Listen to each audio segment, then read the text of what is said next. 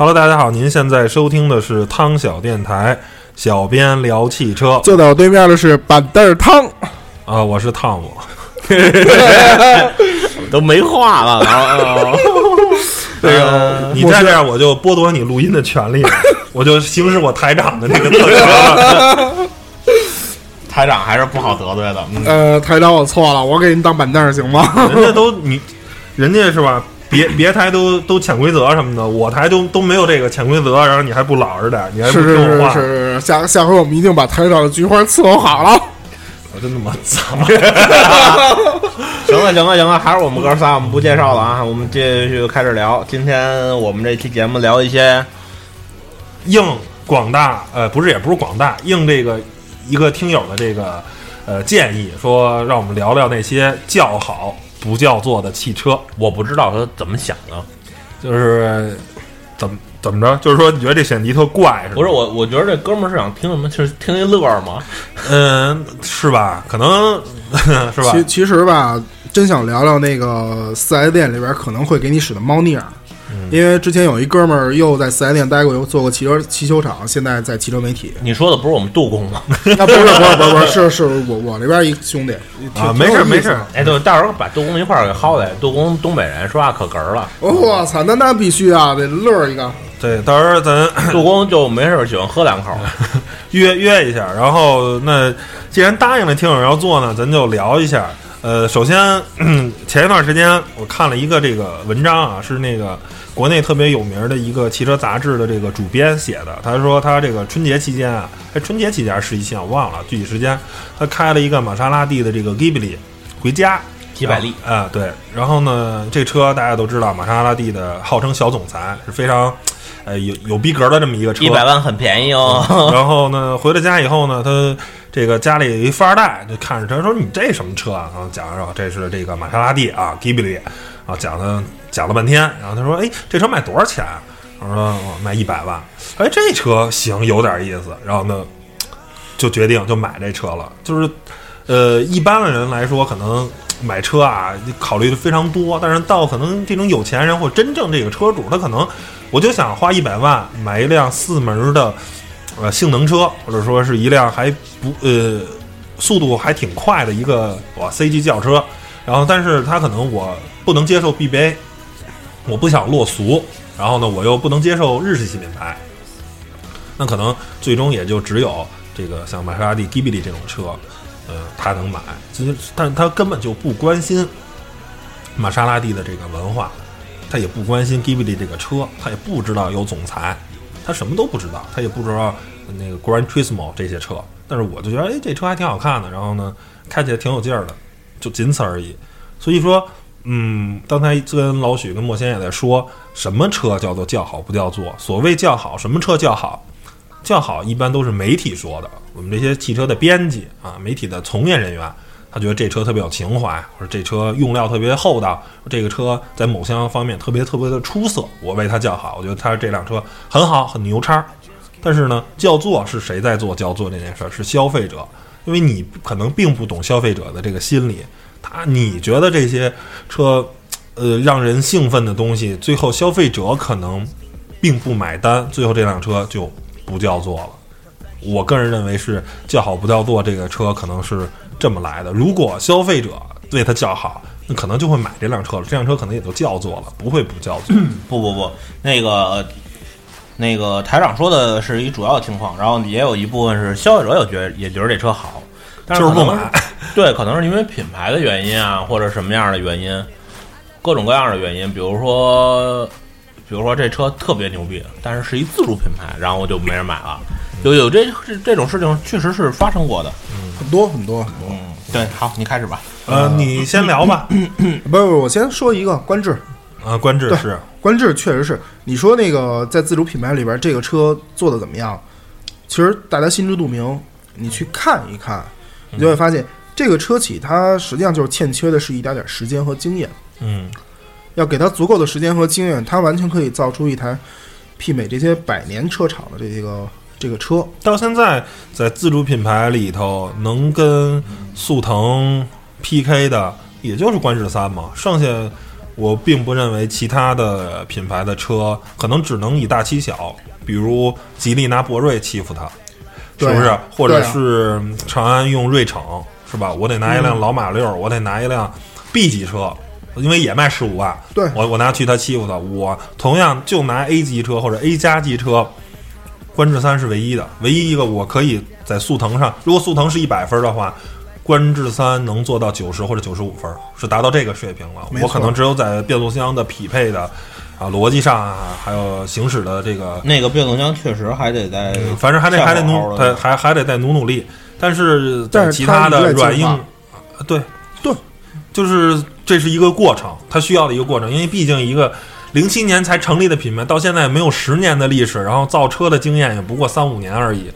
我觉得呃它需要走的路还很长，但是很可喜可贺的是，现在的观致已经不是那个观致了。就刚开始的观致是一个高冷的品牌，哎，我就这个车，然后呢，我这车就卖这个价儿，就跟速腾卖的一样贵，你爱买不买。对。但是现在呢，它已经放下身价，然后那时候的观致看起来就像是现在的 DS，对 DS 有点就是那，就我我很牛啊，欧洲咱也拿着欧洲五星碰撞，当年的唯一一个五星级的，然后拿着红点儿，啊，各种满满身的这种光环，满身的这种荣誉，但是呢，就别聊销量，别骂街，你你跟我聊销量就是骂街，就是就是怎么说呢，很尴尬啊。但是现在呢，包括这个宣传，包括还植入到这个。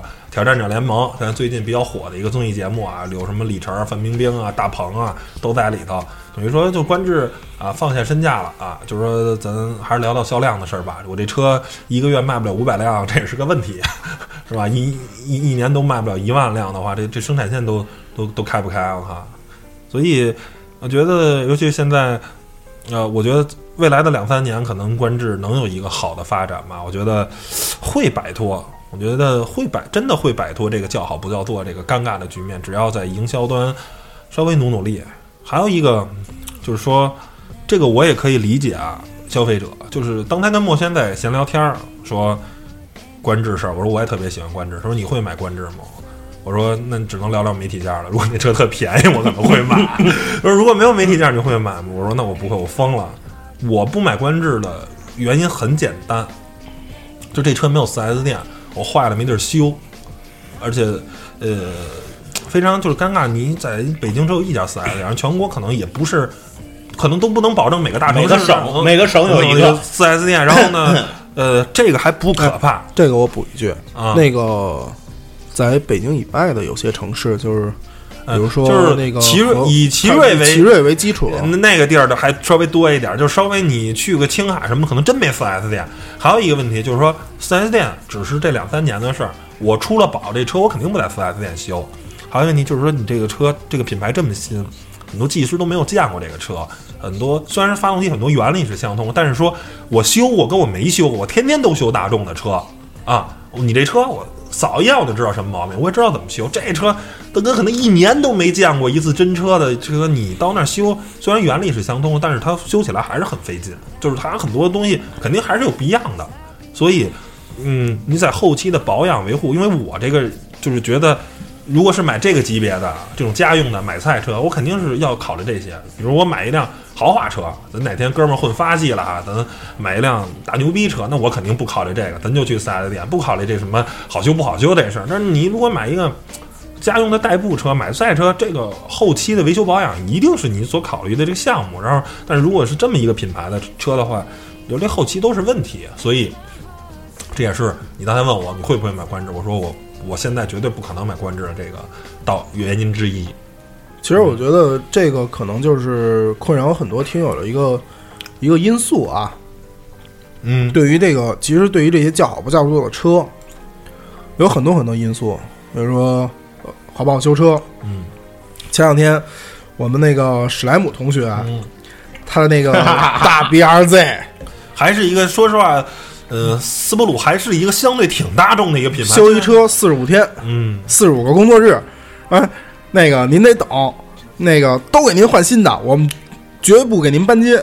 他说等多久啊？四十五天，我们得从日本那个工厂订去，然后过两天接一电话，您那个您那个部件已经生产了，我们现在正等着往国内运呢。所以这也也就是嘛，还有就是说，为什么大家会有一个这个从众的这个心理？我觉得除了一个就是说，啊，这个车的品牌认知度啊什么，像观致这些比较默默无闻，还有说你如果买斯巴鲁，虽然这个斯巴鲁这个品牌非常好，它的车也非常有个性，但是你能不能接受它的售后服务？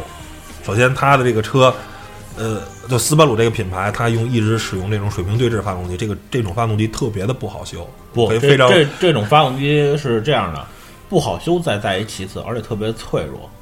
嗯就是它因为是前置发动机嘛，嗯还不像保时捷，保时捷后边至少有个缓冲层，后边还一变速箱杵着呢。嗯，然后它那个前置发动机，然后上只一般的稍微严重一点的追尾就会直接废掉那个发动机。嗯其实还有一个车，突然想起来了，嗯，福克斯 ST。呃，对这个级因为别，这个这个车当时是拿到了欧洲的年度的那个家用车，欧洲年度家用车是，这个含金量非常高了。嗯这不是说你给钱人家能让你评上的。你是映射中国的一些评判吗？前两天我看一。待待待会儿再聊吧，待会儿待待待会儿再聊那个 GD Power 那事儿，我我我我我有点受不了了，我靠！嗯 你你先说那福克斯 ST，因福克斯为这个 ST，这个级别还是神车吧，还那个还是 GTI 吧？呃，不，数据还有空间，还有这个实用性，真的比 GTI 要强。但是唯一的缺陷，手动挡。但是这也是唯一的乐趣。不是，我觉得像这个还有一个特别，就是在中国很多消费观念，就是你开小钢炮，你为什么会开一辆自动挡的小钢炮？那它乐趣在哪儿呢？所以你一说我要看 GTI，我就认为你是一个自动挡小钢炮啊。不是，就是在二十万的小钢炮里卖的最好的 GTI 啊，为什么福克斯 ST 卖不出去？其实，在账面数据上啊，呃，甚至在实际的操控中，ST 的表现都要比呃 GTI 好。首先卖不出去的很原很大的一个原因，首先就是大家对福特品牌那种认可，对福克斯这个车型的认可可能没有高尔夫高。然后，呃，第二个还有一个可能就是变速箱的问题。其实说说白了啊，福特、福特福克斯，它就是一欧洲车，它研发就是在欧洲福特研发的，它在德国研发的，嗯，它这跟德国车是科隆。就是克隆出来了。不是不是没科隆，科隆是科隆德国德国的科隆的福特的研发中心出来的这车，，对啊，就这么一个东西，它有什么区别？嗯，它的区别在哪儿？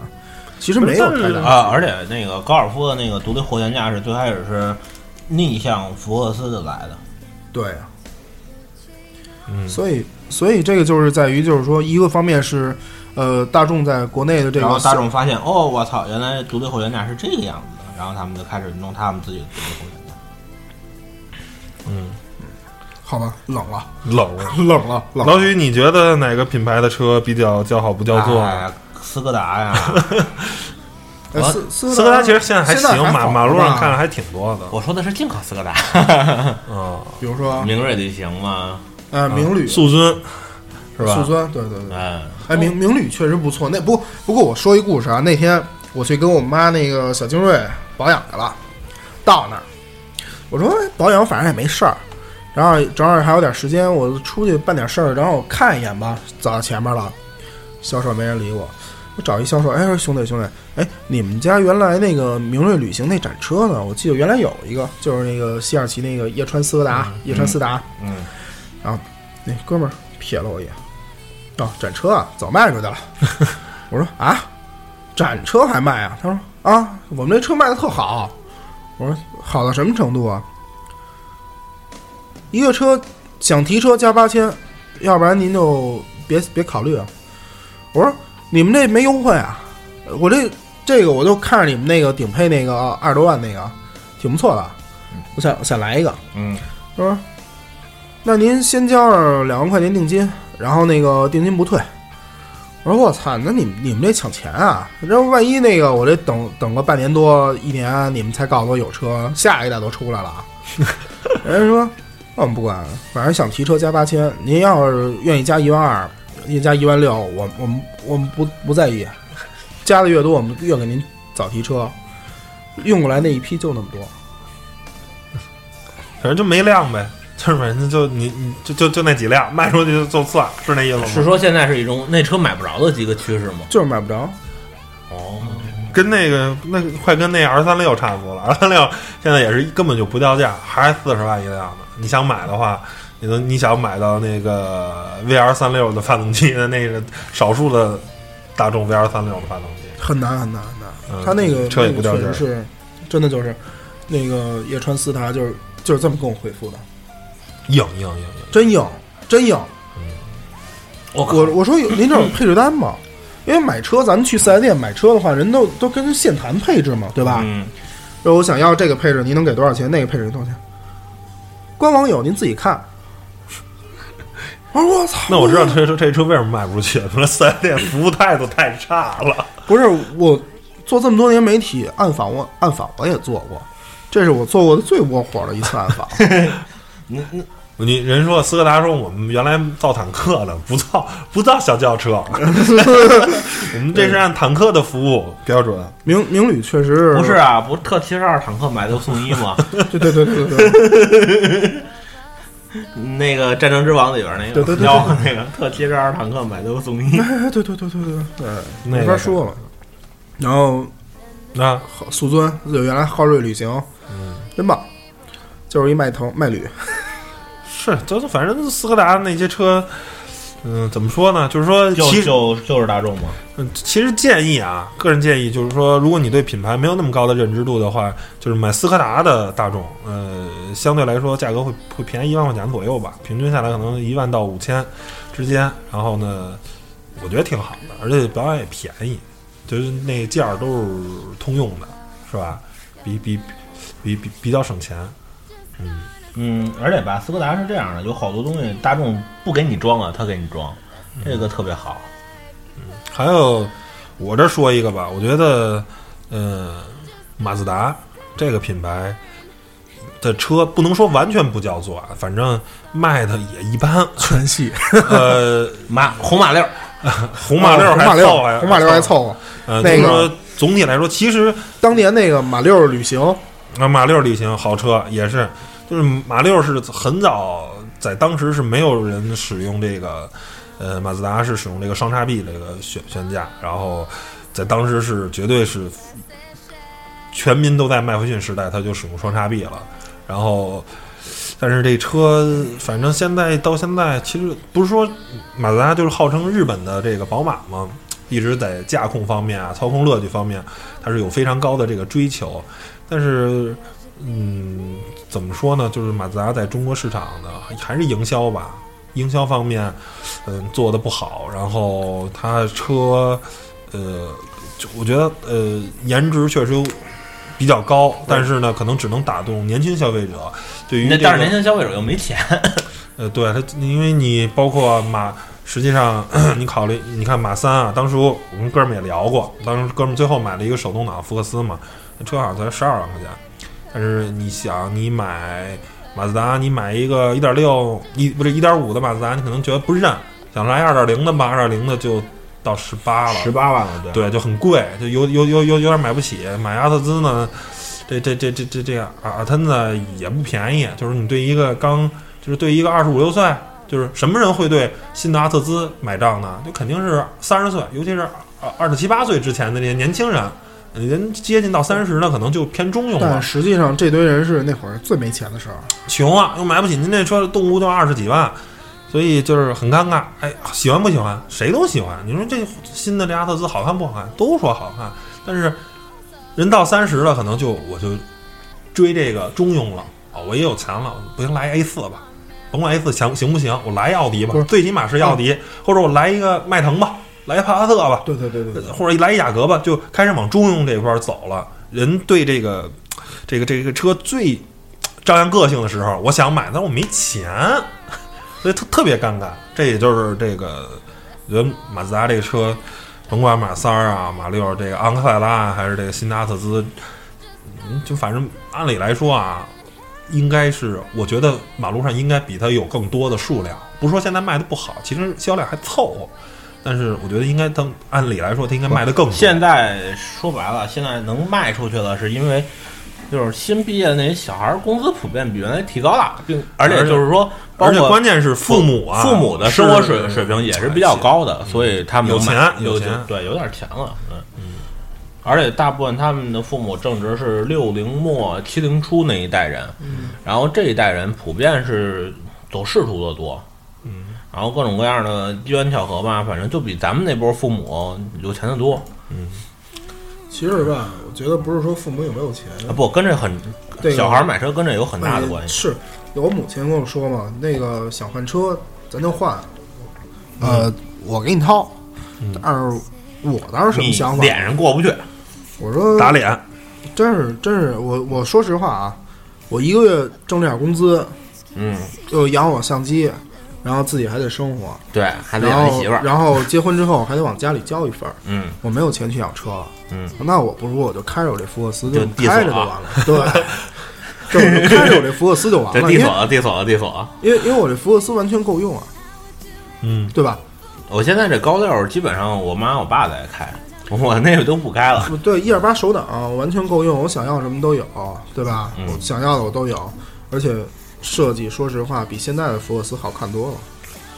现在见仁见智，见仁见智。我我还行吧，他那是三厢的，他那不是两厢的，两厢的那个就确实有点难受。对，三厢三厢我那个三厢那个确实是，而且内饰设计真的比现在这个干净。现在这个内饰设计太脏了。嗯，好吧。还有一个我想说的，其实不是具体的品牌了，是一种车型。因为就是旅行车是吗？，对对对，因为所有的听众都知道我是一个旅行车的这个拥趸啊，我也在节目中说过很多次，我特别不明白啊，就是说为什么 SUV 这种车型在中国的这么火？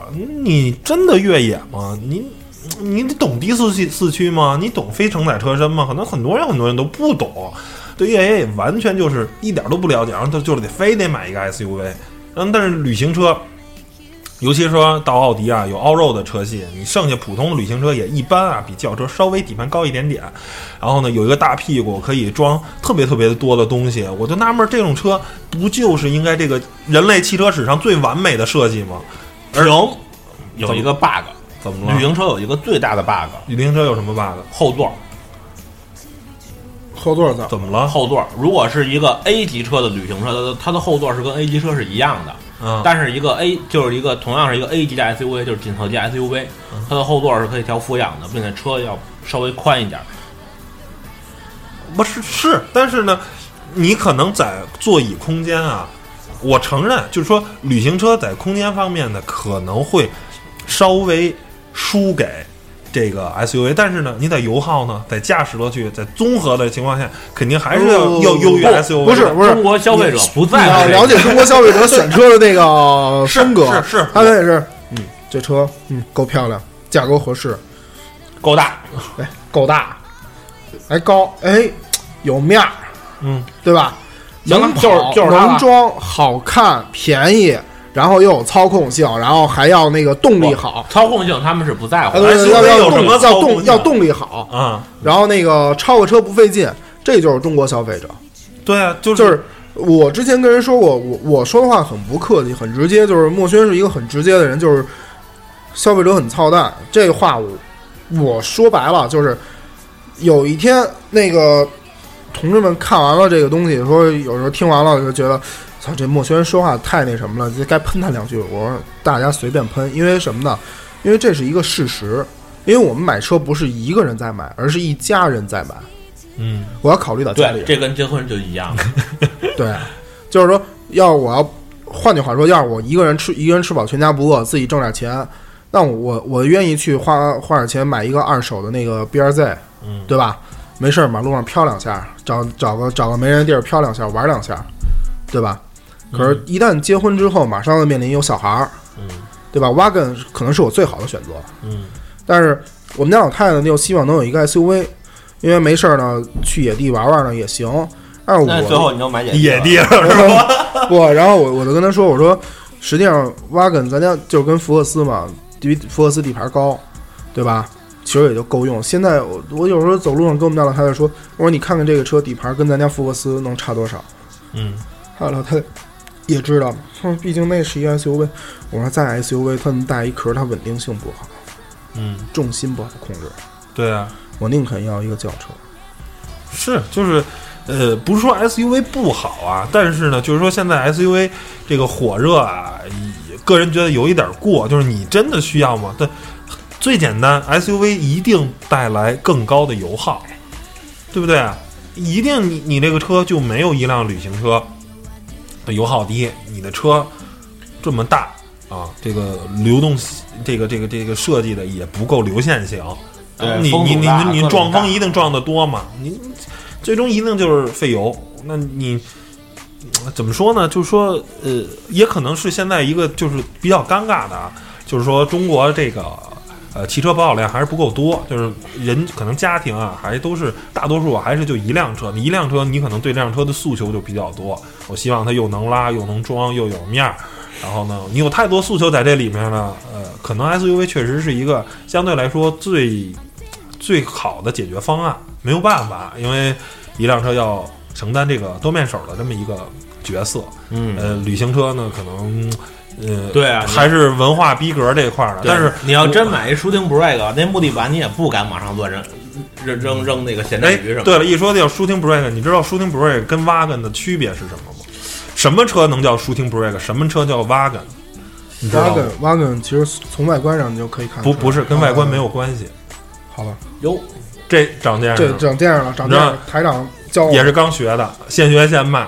所有的轿车基于轿车底盘变成的旅行车，有大屁股的可以叫做 wagon，基于酷配车型升级来的才能叫做 shooting brake。啊这是一个贵族的车，就是当初他们开着这些轿跑，装了一个大屁股去打猎，这就叫猎装车嘛。所以你看 CLS 它本身就是一个轿跑车型，嗯，哎，所以太妖娆了。哎，对，所以就那就是像 A 五、A 七那种那种车，你如果变成了旅行，那肯定以后就叫 RS 七 Shooting Brake 那个，就不能叫 R S R 四六 Avant 了，就不能叫 Avant 了，长见识。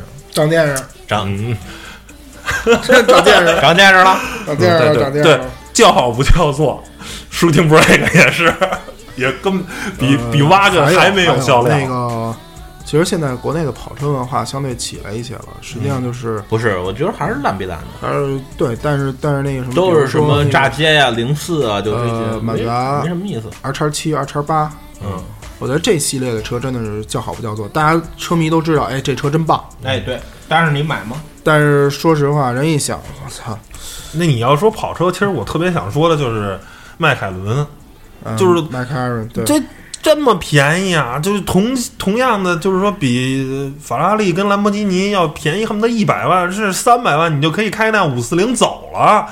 这个是你在另一个两个品牌是不可能想象的，不到三百万，然后就开辆走。但是，我只能说迈凯伦进入中国太晚了，而且，呃，呃，法拉利是一直就是在大家这个心里就有这种跑车的这种文化，这种品牌啊，大家一直在宣扬这个法拉利这种红色。兰博基尼完全的它的成功，我一觉得两点，第一点外形炫酷，好看，这这个这个确实太具有未来的科技感了。第二就是大众的成功，基于大众集团，他对这个兰博基尼的这种营销方面的推广非常非常的成功，才能现在在中国的销量，兰博基尼好像是不输法拉利的，这个是在正常在别的国家可能不太能想象。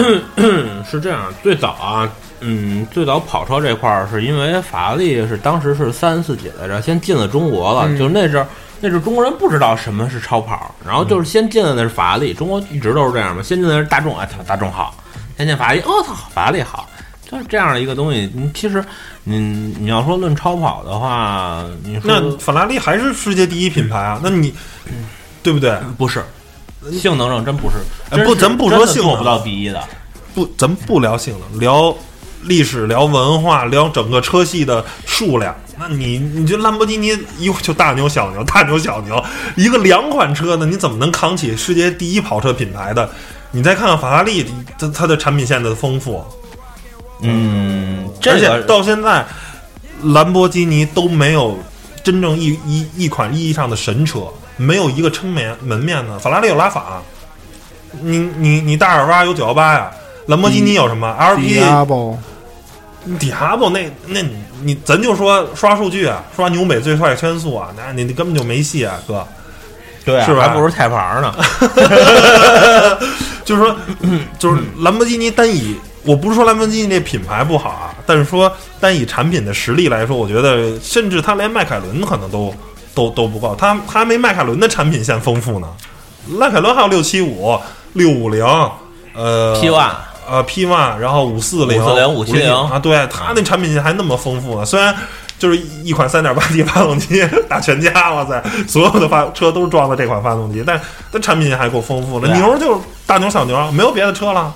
对啊，作为一个完美的男人，一定要有两台五七零。一辆 LX 五七零，一辆，我觉得不，但是哎，五七零不太好看，实话实说，还是还是六五零好看。嗯或者 P one 吧。但对，说说到迈凯伦，就是最大的，我个人觉得，就是说，因为有 P one，还有包括更早之前的 MP four 十二 C，它的那种设计啊，都特别的凶。然后呢，一直管它叫做邪恶的笑脸。它那个灯像一个眯缝着眼睛，然后跟这个下面这进气格栅形成一个特别感觉坏坏的这个样子。但是其实五四零什么就感觉特乖，你知道吗？就没看着不坏。你说一个超跑，然后它就本身就挺邪性的，然后就那么一个品牌，就你看着那车就是坏男孩嘛那种感觉，然后结果你那个车没有那种那种感觉啊，所以我觉得迈凯伦在中国现在的这个销量不太尽如人意，可能也是、呃，还一个啊。Lotus，Lotus 的咱能不提了吗？我那你这没办法，不是车很一般，呃，不不是青年两化，我不是说青年啊，就那那不就一大号卡丁车吗？你卡丁车卖五十多万，谁要啊？干嘛使啊，哥？人家玩的是一个乐趣，就是他那个东西，你像那个之前他们的工体那店那个老板，有人做一个采访啊、特别有意思。嗯那个就是店里边放了一个模拟机，嗯你要在这个模拟机上能把那个老板的那个圈速跑赢了，嗯，那我给你优惠十万，立即马上就优惠十万。这个他们做的这个，然后优惠十万，我操，还依然还很贵啊。这这个刨去这个不说啊，但确实是它这个是很有意思的一个东西，就是他们、他们这个玩的这个东西是很有意思的，包括当年的那个怎么说啊？我觉得当年那 MG GTB 嗯，很叫座，也很叫好，但是到后来就真的是一代不如一代嗯行，MG 也就不提了。啊。嗯，突然想起来了，哎，沃尔沃我觉得也挺叫好不叫座的。哎，沃尔沃还行，现在路上挺多的。我你是主要是沃尔沃亚太什么 S 六零 L、对 XA 六零叉 C 六零，对，这些车还凑合，但是总体来说，真的沃尔沃的比较比较有意思的车反而没人买。C 三零、C 三零对，然后现在 V 四零，V 四零还比较多。V 四零比较多，V 六零 V 六零还在马路上还真见过几辆，反正也挺难得。见过，好几个呢，我。就是总体来说，在豪华品牌中，沃尔沃的销量仍然是一个然后相当差的数据。凯迪拉克。凯迪拉克也是，凯迪拉克还是凯迪拉克还好吧？还是我觉得还是断档吧，断断档，一是断档，二是就是说凯迪拉克现在卖的最好的就是 ATS 跟 S R X 叉 TS，呃不是 S R X，那个 SUV，那那不算 SUV。轿车最好的是叉 TS 跟 ATS。好吧，其实凯迪拉克也是在嗯大概有十年的时间吧，从九十年代到两千两千二零一零年前期，就一直靠 CTS，一直就靠那一款车在撑着，一直就拿那一款车在撑。不是有 STS，，STS 是最近这几年，在当时没有啊。不是不是 X 是 S。哦哦，你说赛 S L S 那是哦，对 SLS 对对对，哦，美国是 STS。啊，但是那个车在国内已经停产了。对啊，我知道啊。当时那车就当时当街当时那个车正经是比 A 六要好很多的。对，而且还有屏幕呢。对，然后直直逼是奔驰 E 级的车。还是觉得就是凯迪拉克的那种钻石的那种设计啊，那种东西，就是喜欢的人会特别特别的喜欢。然后就在当时，我记得是我高中的同学，他的一辆，当时我们俩喜欢车嘛，去聊，我说你的梦想的 dream car 是什么？他说就是一辆 CTS。然后他最后他现在买了一辆 SRX，他是一个凯迪拉克这种特别喜欢凯迪拉克。那后来怎么？买 SUV 啊？就是啊，因为他结婚了，生孩子了嘛。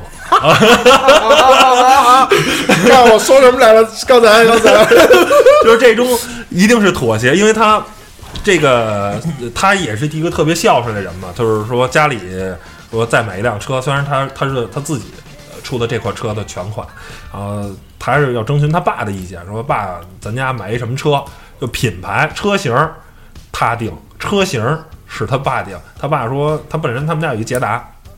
说轿车就别买了，要换咱就那还拿捷达换吧。你摇中号，咱来一 SUV 吧，然后哎周末能、能出去玩玩。这话说的是一个点子上了，就是很多人都觉着轿车没法玩，就得 SUV，这是第一个。其实不是然然后第二点呢，就是说，我之前我开轿，们家有我们家有一辆轿车了，我要尝个新鲜，我要看看 SUV 什么样。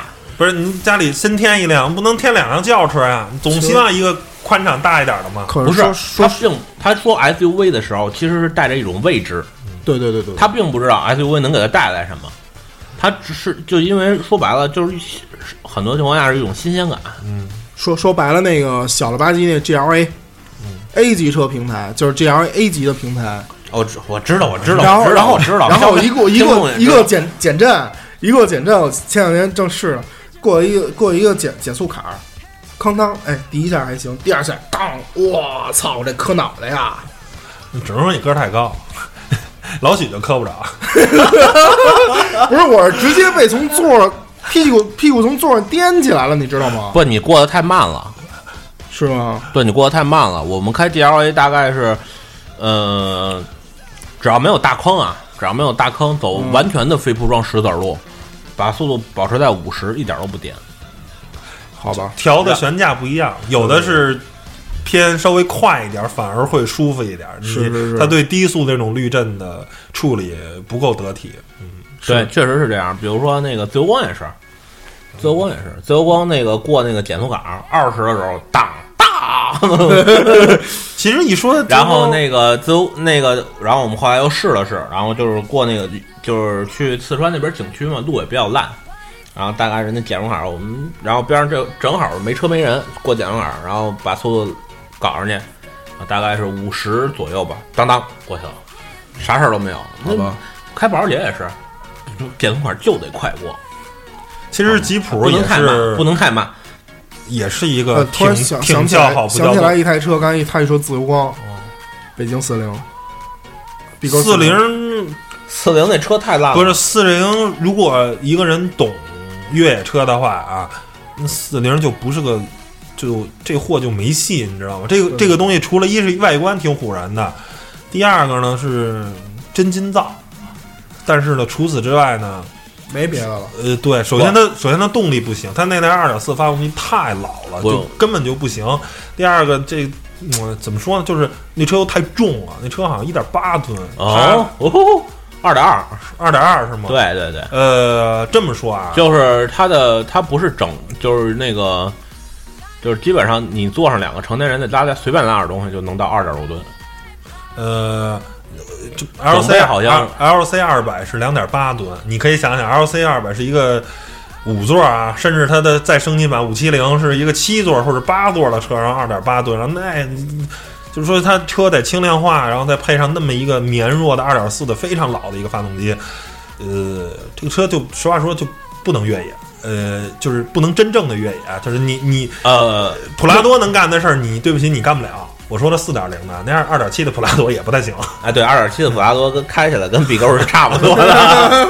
但是最起码啊，但是 B 勾有一好处啊，就是说，嗯，就是磕一下碰一下没事儿。一个是磕一下碰一下没事儿，然后另外一点呢，就是你的那个座椅的那个位置，一旦你找到合适的位置，就是挡把儿和那个那个那个盘那个盆一样大的方向盘，然后其实那个只要你找到合适的位置，所有你的感觉都特别带特别带感，而且你就你开着那个车，你就有一种当年开着那个二幺二的那种感觉 对，我非常的粗犷，非常那什么，而且你把转速超过两千五百转，然后从三千转开始而起，三千到五千之间，你去跑那个，不能爬坡，绝对不能爬坡，爬坡肯定完蛋，嗯爬坡肯定完蛋。然后那个下坡的时候，你拿挡别也不见得能别得住，其实啊就只要是平路。非铺装拿那个东西跑非常有意思，四零如果那什么的话，但是这个排放是问题。其实把那个康明斯那二点八的发动机，那柴油的要是塞进去，不柴，效效果会好多。但是你开过那个那什么吗？萨瓦纳萨瓦纳，没开过，但是我我我开做过，我开过，那个动力还可以，动力是可以，但是是这样的，抖柴，抖抖抖抖，那挡把儿都 都抖的都不行了。对，一个是抖的都不行了，然后声音的问题啊，然后还有一个就是真正越野的时候，萨瓦纳那个车对驾驶技术要求特别高。嗯，它那个车烂嘛，没办法，不是不是车烂，就是那个发动机的特性，那个发动机的特性柴油的出力跟柴油是。呃虽然没开过，但是跟很多开过柴油车的人聊，就是柴油是你只要一收油，动力就马上就掉，掉的都不行不行了。对对对，柴油、汽油是一种粘性，它有一种惯性。虽然你收油了，但是车还有继续往动力往前走，但是柴油就没有了。只要你一收就没，只要一收油就没，就特别的对，特所以特特别的夸张。对对，所以就是你开那个车越野，比如说泥泞啊，就是这种就容易忽着轮胎、容易陷陷的那种路段，反正你用开汽油机的方法开那辆车，肯定会陷车，肯定就出不来了。对，然后呃这个叫好不叫座说的差不多了，然后把那个 TT Power 那个说一下，这就是我说看不下去了，就前两天 TT Power 评了一个 二零一五中国车辆可靠性研究啊，这这么一个报告，然后呢，我给你念一下排名啊，这是第一名 Mini，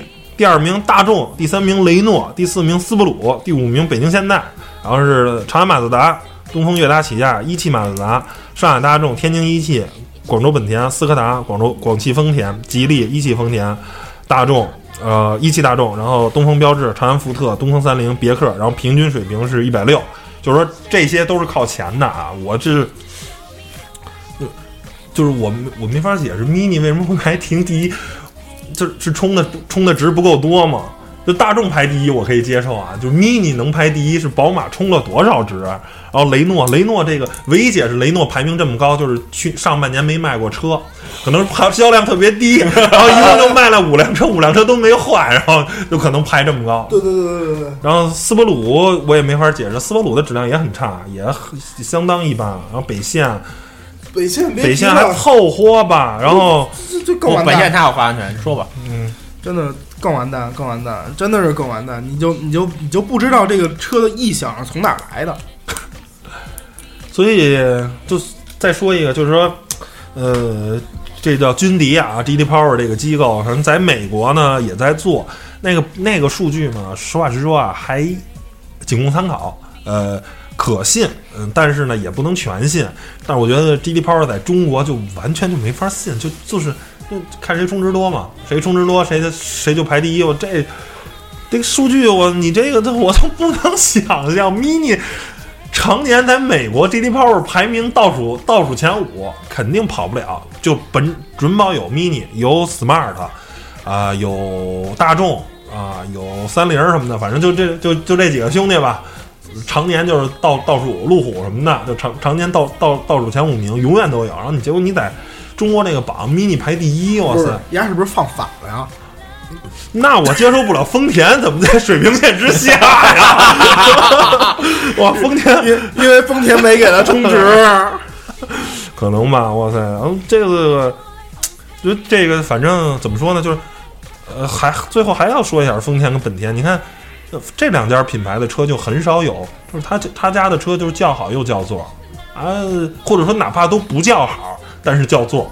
不啊不啊，有不叫好不叫座的，但是绝对没有叫好不叫座的。什么叫既不叫好也不叫座的车确实有。啊？呃，不，早年间有一款叫好不叫座的，就是老雅力，老老的那个雅力士。嗯，哎，不是那个丰田的那个 EZ 卖的就不怎么样啊，逸致啊，对啊，逸致是既不叫好又不叫座。其实那车还行啊，一 MPV 还哦，不行，傻贵傻贵的，嗯。又贵，然后又糙，然后那个动力还不行。但你觉得，其实也从来没有人给卡罗拉叫好啊，叫座儿，他没就一般说你买你买卡罗拉干嘛，是吧？就这个车没有任何特点了，但是卖的就不错，对这个你无这个无可厚非，这样的事情很多就呀不叫好嘛，但是叫座，对这种这种很很那什么。就是本田也是嘛，呃本田还稍微好一点，尤其是丰田，说凯美瑞，那凯美瑞干嘛？凯美瑞确实好啊，呃，就就是很中庸嘛，不是啊，凯美瑞，凯美瑞混动确实好啊，省油是吧？呃，凯美瑞混动确实好啊。啥也不说了。怎 么真是世界上只有两种混动，一种是丰田的混动，一种是其他是其他混动厂其他厂商的混动。啊，行不是吧。为什么说凯美瑞混动好啊？那个哎，对，还有一事儿，汽油机、发动机匹配的合理，对，那绝对，丰田那是不是？不是不是，我不是说它匹配，就是说我多大排量的汽油机跟这个动力的电动机匹配的非常合理。嗯，就是你像普锐斯，普锐斯超了一百二，然后马上的油耗唰，不是就上来了。那人家这合理啊，中国限速就一百二，我为什么你不能超一百二？不是不是不是，就说白了，你在城里堵得跟狗似的，普锐斯非常省油，但是只要是上高速就完蛋了。不道路一畅通了，普锐斯就完蛋了。呃，你懂这节奏吗？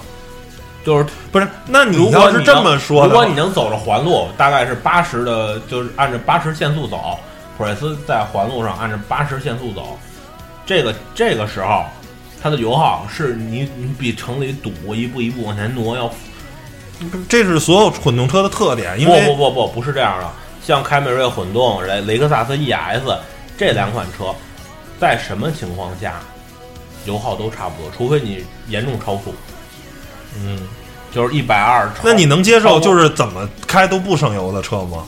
比如我奥迪 Q 五混动，就是你怎么开都不省油，都比正常的要费油。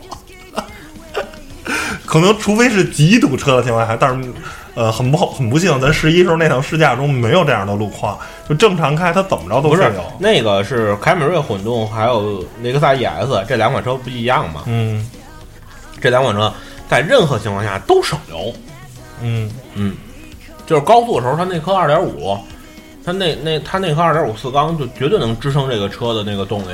嗯，然后也是高速运转，然后正好是汽油的这个怎么说呢？就是说在最后说说随随便说两句，就是说混动车在呃高速的时候费油是一个很正常的现象，因为那时候电动机是不工作的，然后但是电动机跟电池组呃会给车增加负额外的重量，然后呢发动机会有更大的负荷，这时候比普通的呃单这个汽油单动的车要费油，这是一个很正常的事儿。但是如果您长时间不堵车啊，长时间跑高速的话，我觉得实在没有必要买一辆混动车，没有意义。呃，我觉得能能接受的就是我目前看见的高速也省油的，就就就是凯那个 ES 跟凯美瑞，嗯，好吧别，的真的找不到了，行吧。然后这期啊，洋洋洒洒聊了这么多，从聊了好多没边儿了。对对，但是这也是我台一贯的特点。反正，呃，反正最起码在前半段聊的还是叫好不叫座吧。最后反正也不知道怎么就聊到混动跟这个 DD Power 了，行吧？反正谢谢大家收听吧。然后本期节目就先到这儿吧，谢谢大家，拜拜。拜拜拜。